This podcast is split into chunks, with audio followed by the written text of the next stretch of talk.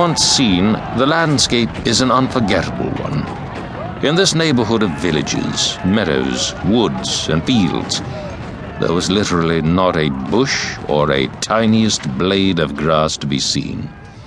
Every hand's breadth of ground had been churned up again and again.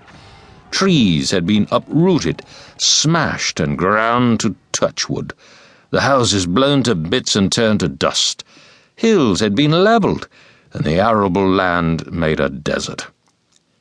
And yet the strangest thing of all was not the horror of the landscape in itself, but the fact that these scenes, such as the world had never known before, were fashioned by men who intended them to be a decisive end to the war.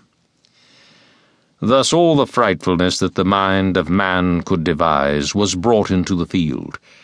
And there, where lately there had been the idyllic picture of rural peace, there was as faithful a picture of the soul of scientific war.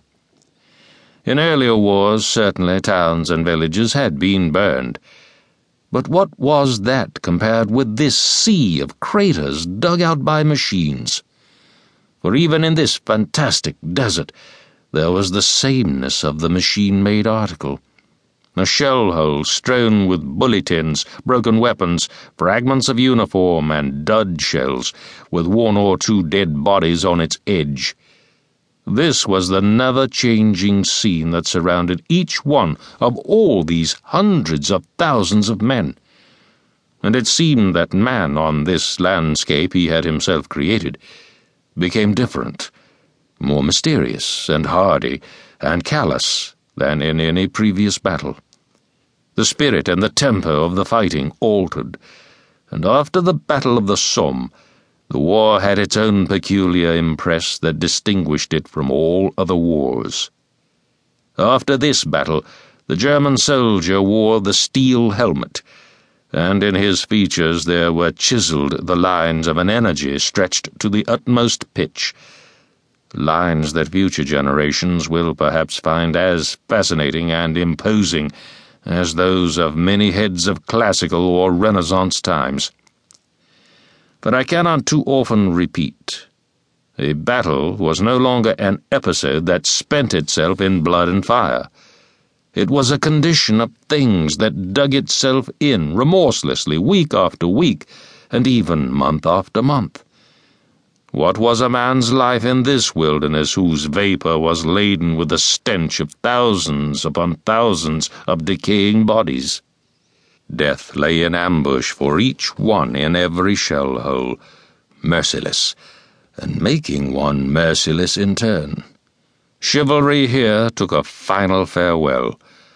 It had to yield to the heightened intensity of war, just as all fine and personal feeling has to yield when machinery gets the upper hand. The Europe of today appeared here for the first time on the field of battle. The terrible losses, out of all proportion to the breadth of front attacked, were principally due to the old Prussian obstinacy with which the tactics of the lines were pursued to their logical conclusion. One battalion after another was crowded up into a front line already overmanned, and in a few hours pounded to bits. It was a long while before the folly of contesting worthless strips of ground was recognized. It was finally given up and the principle of a mobile defense adopted. The last development of this was the elastic distribution of the defense in zones. Thus it was that there were never again such bitterly contested engagements as those that for weeks together were fought out round shell shot woods or undecipherable ruins.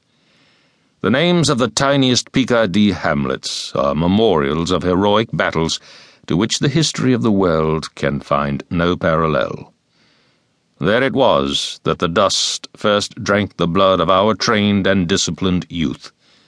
Those fine qualities which had raised the German race to greatness leapt up once more in dazzling flame, and then slowly went out in a sea of mud and blood.